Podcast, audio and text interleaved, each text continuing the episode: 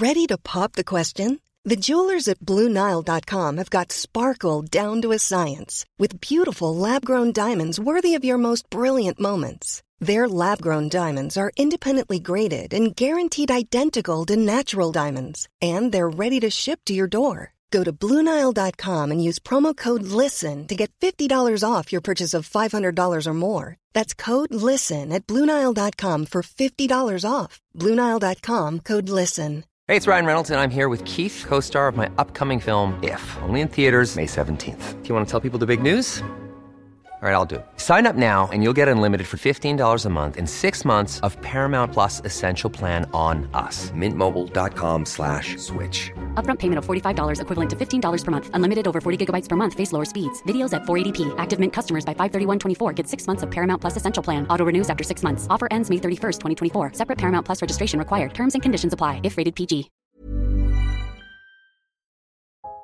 This week's episode of Harry Potter and the Sacred Text is brought to you by BetterHelp.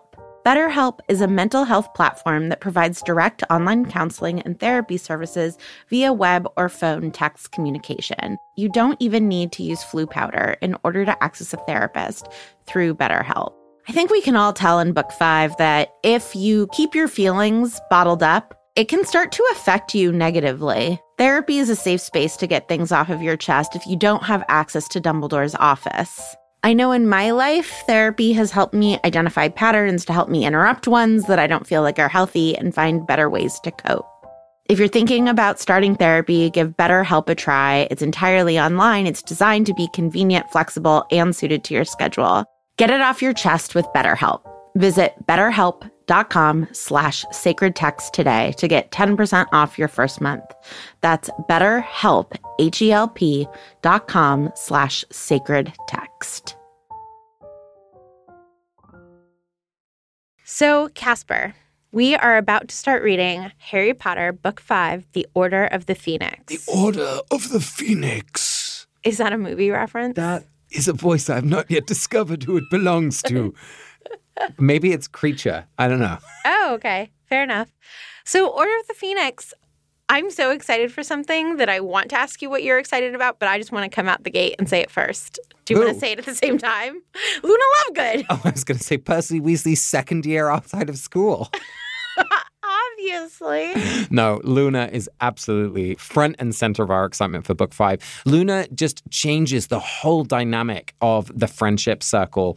There's something odd about her in the same way that there's something odd about Harry that no one else yet has shared with him. And uh, it's so beautiful to see that. So, I've known you now for five years.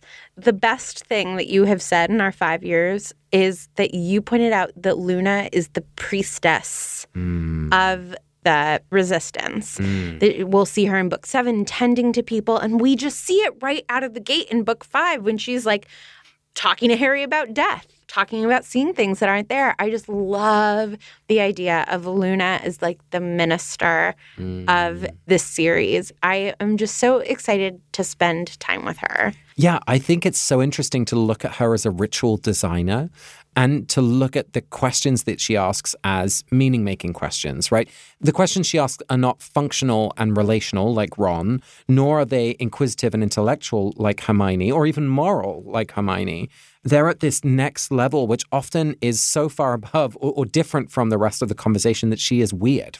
She's countercultural. She comes in with belief systems that are certainly sometimes beyond kind of the scientific realm, but nothing is strange to her. Like she is comfortable in the strange, so that anything that happens that's unusual to her is normal.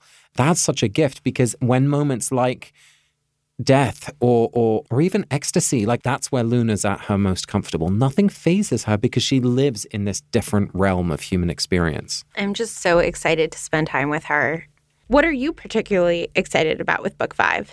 You know, book five is often the book that I think about as the most challenging book to me. Harry is in his screamy, angry Harry phase. you Caps know. Lock Harry. Caps Lock Harry. And which, you know, what would be interesting to think about looking at as a sacred text where the text physically on the page is different? What does it mean as a sacred text when they are all in capitals? We've never really asked that question before, so that might be fun. Yeah, and it happens a lot in the book where you get script and you see Hagrid's signature and there's a lot of different fonts used in the book. So I'm excited. Yeah, I think that that's a great thing for us to talk about.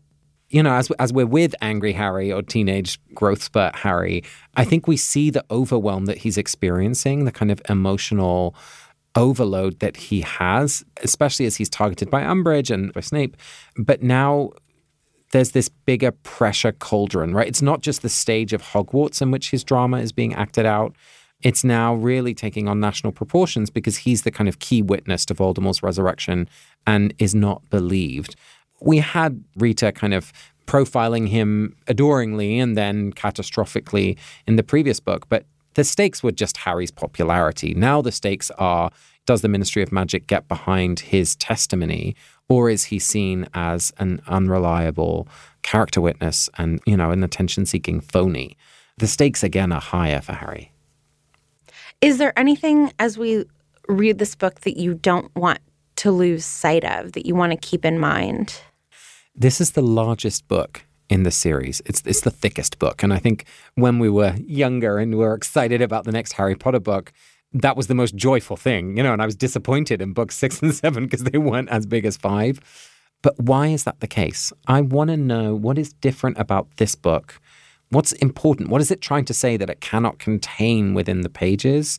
So I'm interested in keeping track of that. And I think, especially as we think about the political ramifications of this story, the underground resistance, both at Grimmauld Place and within the boundaries of Hogwarts with Dumbledore's army you know, what are we being asked to do as we live in a world which, in so many ways, is recognizable in these pages? How are we standing up for what we believe in? How are we training? You know, where where are the pillows on the floor and the the attempts at new Expelliarmus charms that we are casting in our in our living rooms with our friends and neighbors? What are we willing to withstand to stand up for what is right? That moral message feels so clear in this book, I think. How about you? Is there something you're looking forward to kind of digging into or keeping track of? I'm excited. You know, I've only read the books twice before, and I had never thought about Harry as experiencing this time through post traumatic stress. Mm. And so I'm excited to have a what I hope will lead to a tremendous amount of compassion for Harry. I've mm. always I was like, "Oh, this is the angsty Harry where he has a crush on Cho." And seeing it illuminated for me is he's just gone through a trauma. He is like having feelings. I think it's going to be really interesting. I liked your question about what does this book have to contain, and I'm excited to think about that given just how many words there are. I'm excited to spend a lot of time thinking about how Umbridge views people like friend George yeah. and whether or not I have compassion for her point of view or not. I've can't believe it, but I have now worked in education for 18 years. Wow. And so, as somebody who has, in one capacity or another, had students in my life for 18 years, I would like to think that I'm the kind of teacher who, when students are rebelling, find it important and charming and like twinkly. But I'm interested in paying attention as to whether or not I will specifically have empathy for Umbridge when it comes to Fred and George. I know what I think about her relationship to Harry, but I want to pay particular attention to the ways that Fred and George interact with her. Are we going to perhaps see a blessing for Umbridge, Vanessa? I mean, I'm really excited to talk about her. I think that I have compassion for some of the things she does, and I don't know how far that will take me upon reading the text with that in mind. But in the past, I certainly have, you know, when we taught the Harry Potter and the Sacred Text class, it was this hysterical moment where I started defending Umbridge and everybody was like, Vanessa, do you know what you're doing? And it was, you know, it's something that you invited us to do in the second or third episode of this podcast, which was to see the Dursleyish-ness within mm. ourselves. And I think that I always want to be seeing the Umbridge-ness mm. within myself because – I think that there is more relatable about her than we want to admit. Mm. It's funny that you use that image of looking inside ourselves because the other big technology that we encounter in this book is occlumency and the idea of seeing into someone else's thoughts and them seeing into yours, particularly as Snape tries to teach Harry how to withstand Voldemort's kind of advances into his interiority. I'm interested just to think about some of the ethical questions that that's going to ask of us, especially as we now live in an age of increased, you know, Facebook. well, certainly all of the big tech companies, but also specific technologies like artificial intelligence and the advance of robotics and you know even voice command tech like and then moving towards like thought command tech. There's just such a whole new frontier of ethics that this book might help us with as well. So that should be juicy I'm also excited. I feel like at the end of book four, I came to a real place of compassion and appreciation for Snape. Mm. And I wonder if I'm going to be able to hold on to that, seeing him back in the classroom.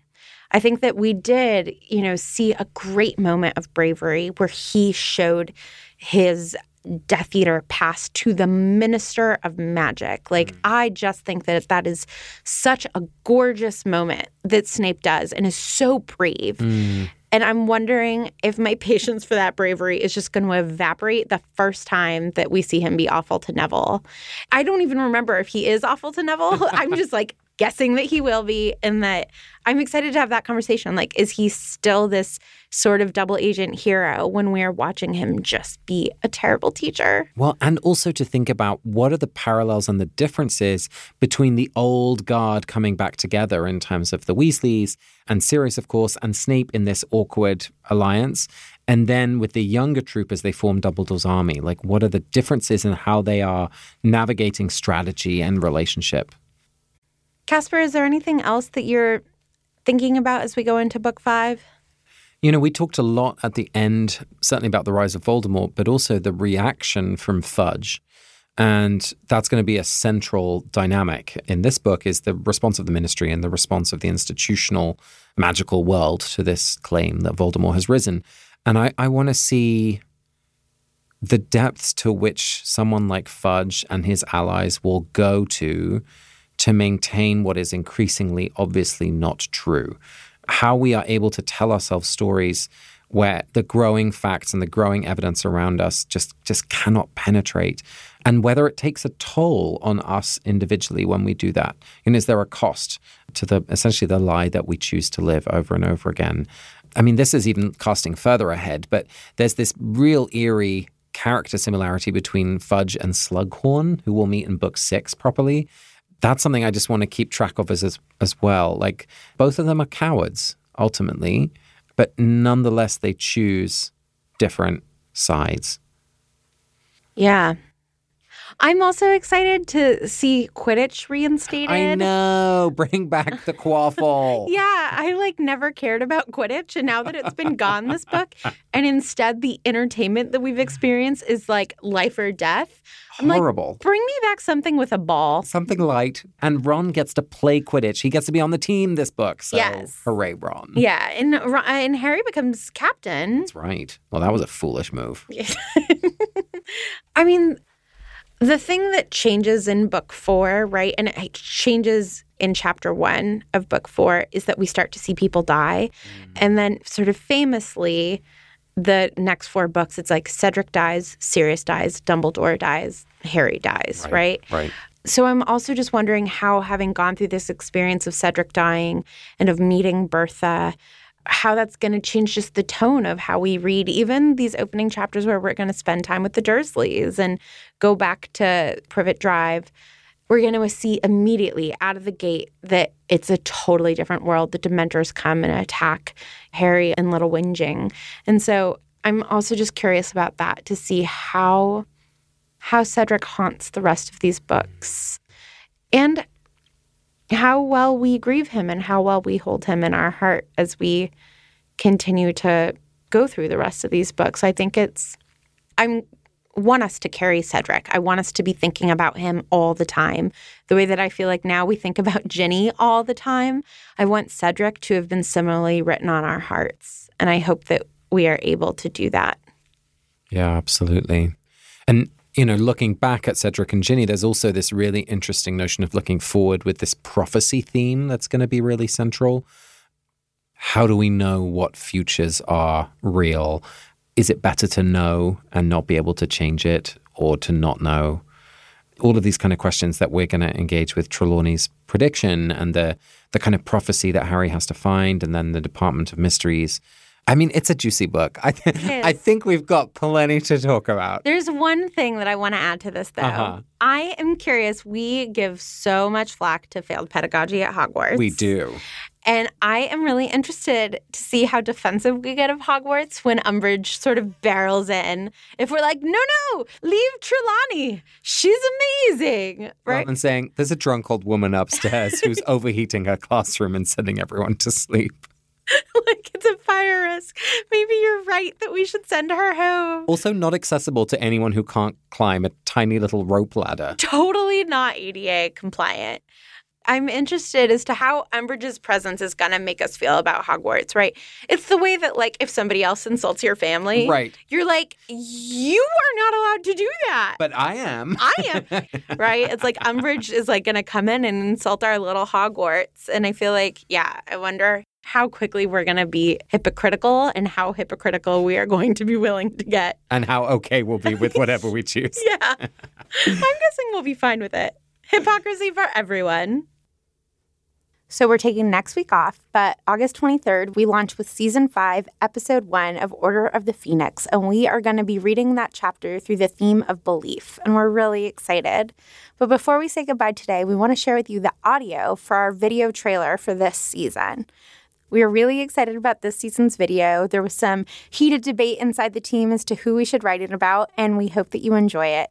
You really should go to our YouTube page, though, even though you're going to love the mellifluous sound of my voice, because our animator, Hannah O'Neill, is so darn talented, we just don't know what to do with ourselves. How far is too far in the pursuit of good? You are a woman in a man's field, and you have risen high. It's been work. There's the job itself, but then on top of it, you've received insults about your voice, too high, the way you dress, too feminine, and your passions, too ugh. And you have stared incompetence in the eye, never raised your voice, and calmly asked your next question. And now you have your most important assignment yet.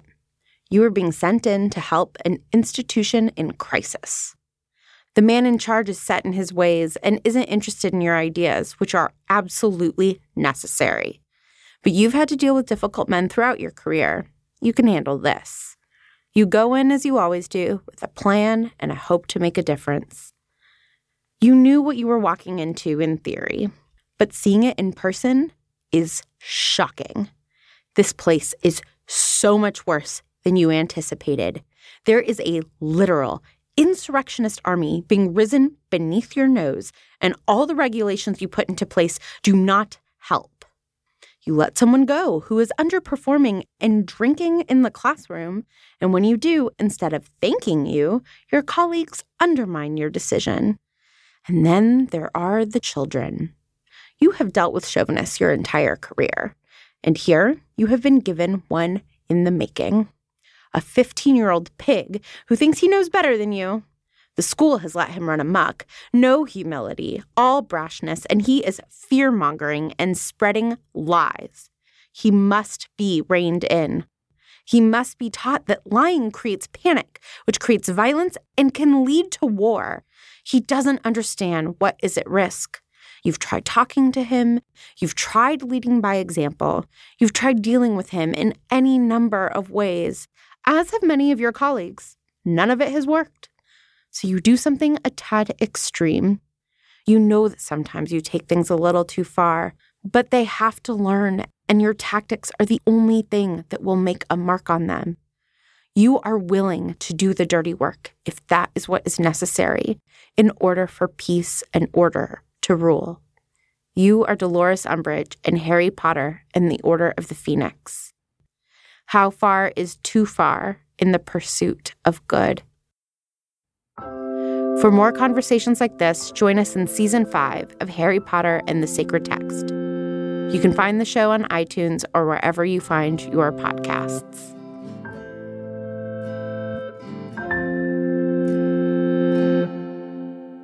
One last thing this week. We wanted to let you know that we have a really exciting opportunity coming up this coming March 2019. The Reverend Dr. Matthew Potts and I are going to be leading a pilgrimage where we will be reading the Nobel laureate's Kazuo Ishiguro's book, The Buried Giant, while walking through Japan. And you all heard Matt a couple of weeks ago on the podcast as he was talking about grief. And on this trip, he's going to be talking about the theme of repentance. And there really just isn't anybody better to be walking and reading and thinking about the role that we want forgiveness and apology and repentance to play in our lives and whether these things can only be felt or can only be enacted and what role we want repentance to play in our lives as we walk through the world. So if you're interested in joining us on that trip, please go to readingandwalkingwith.com where you can learn more and hopefully sign up. We hope that several of you will join us there.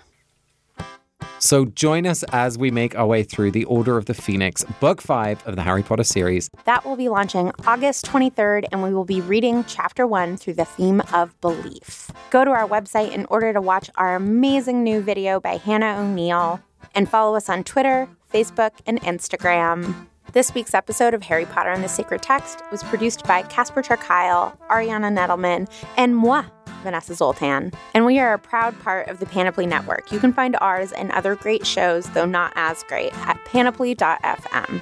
Our music is, as always, by Ivan Paisau and Nick Bowl. And this week, we'd like to thank our fabulous intern, Amanda Madigan, Julia Argy, and Stephanie Paulsell. And of course, all 2,200 plus of you who donated to our crowdfunder. Season 5 would not be possible without you, and it is dedicated to you, and we are so grateful and so excited. Thank you, thank you, thank you so much. We'll talk to you all in two weeks. Book 5, baby. Bye, everyone. I'm Vanessa Zoltan, and I'm Casper ter Kuile. and this is Harry Potter and the Sacred Text. There you go. It is a British accent. I don't think it's Casper's British accent. Uh, Casper does. Hello, mate. That's what he sounds like, right? I'm Vanessa Zoltan, and I'm pretending to be Casper ter Kuile too, because we recorded this pre roll late on Harry Potter and the Sacred Text. This week's episode of Harry Potter and the Sacred Text is brought to you by Redfin. Let's say for some reason you can't get back to Grimmauld Place, so you need to find a new home. If you're like me, you would go to Redfin. Redfin updates their listings every two minutes and sends you personalized recommendations, so finding the home that's perfect for you has never been easier. If you see something you like, just book a tour straight from the app. And when you're ready to buy, an experienced local Redfin agent can guide you through the whole process. And if you're looking to sell, Redfin agents know how to get you the best price possible for your home. That's because they sell twice as many homes as other agents. With a listing fee as low as 1%, Redfin's fees are half of what others often charge, which means you'll have more money to put toward your next home. They even have a function where Trelawney will tell you whether or not she can see you in this house. Redfin. It's how Molly found the burrow. Download the Redfin app to get started.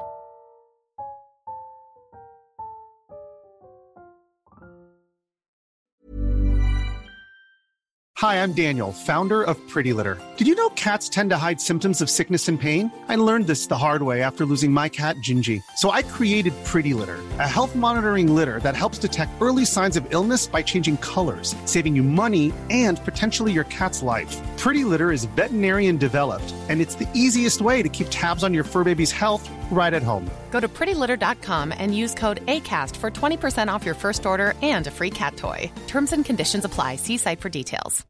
Imagine the softest sheets you've ever felt. Now imagine them getting even softer over time. That's what you'll feel with Bowl and Branch's organic cotton sheets. In a recent customer survey, 96% replied that Bowl and Branch sheets get softer with every wash. Start getting your best night's sleep in these sheets that get softer and softer for years to come. Try their sheets with a 30-night guarantee. Plus, get 15% off your first order at bowlandbranch.com. Code BUTTERY. Exclusions apply. See site for details.